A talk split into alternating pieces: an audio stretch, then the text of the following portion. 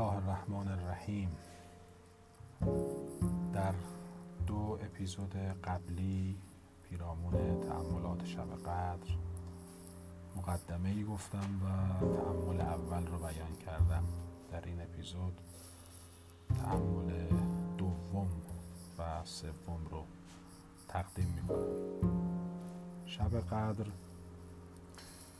شبی است که اگر آمادگی قلبی و وجودی داشته باشیم و زمینه های اون رو در ایام و لیالی زیافت الله یعنی ماه مبارک رمضان در خود فراهم کرده باشیم امکان توسعه وجودی و سعه صدر و تکامل منزلتی در عالم بالا به انسان اعطا میشه.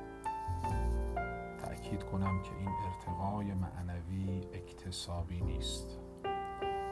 اونچه که اکتسابی و حصولی و دست یافتنی است مقدمات آن است که همانا پرهیز از مهلکات و منهیات و عمل به واجبات و منجیات است. شرط این اکتساب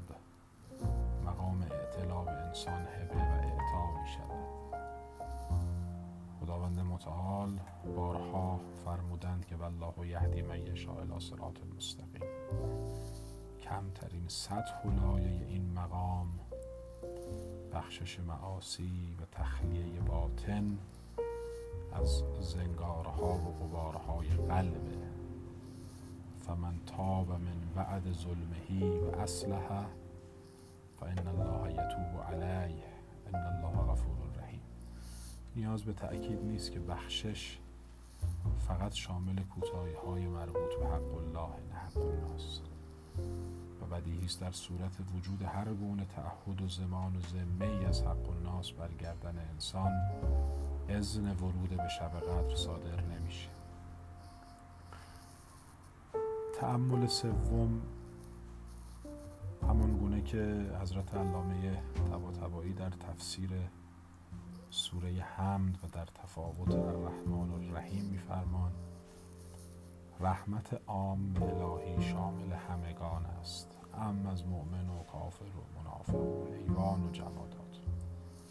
اما رحمت خاص فقط شامل عباد الله و بندگان مخلص خداست در شب قدر مشاهده باطنی این تنزیل رحمت عام و خاص برای بندگان مقرب خدا میسور میشه و اونها نزول سلام و رحمت تا مطلع فجر را با روح راقی و اطلاع یافته خودشون ادراک می‌کنند و چه سعادتی است این مشاهده و مکاشفه.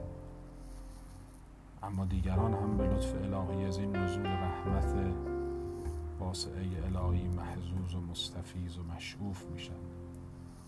از همین بابه که شب زندهداری در این شب تا این حد توصیه شده. تعمل چهارم و پنجم رو در اپیزود بعدی تقدیم شما عزیزان خواهم کرد.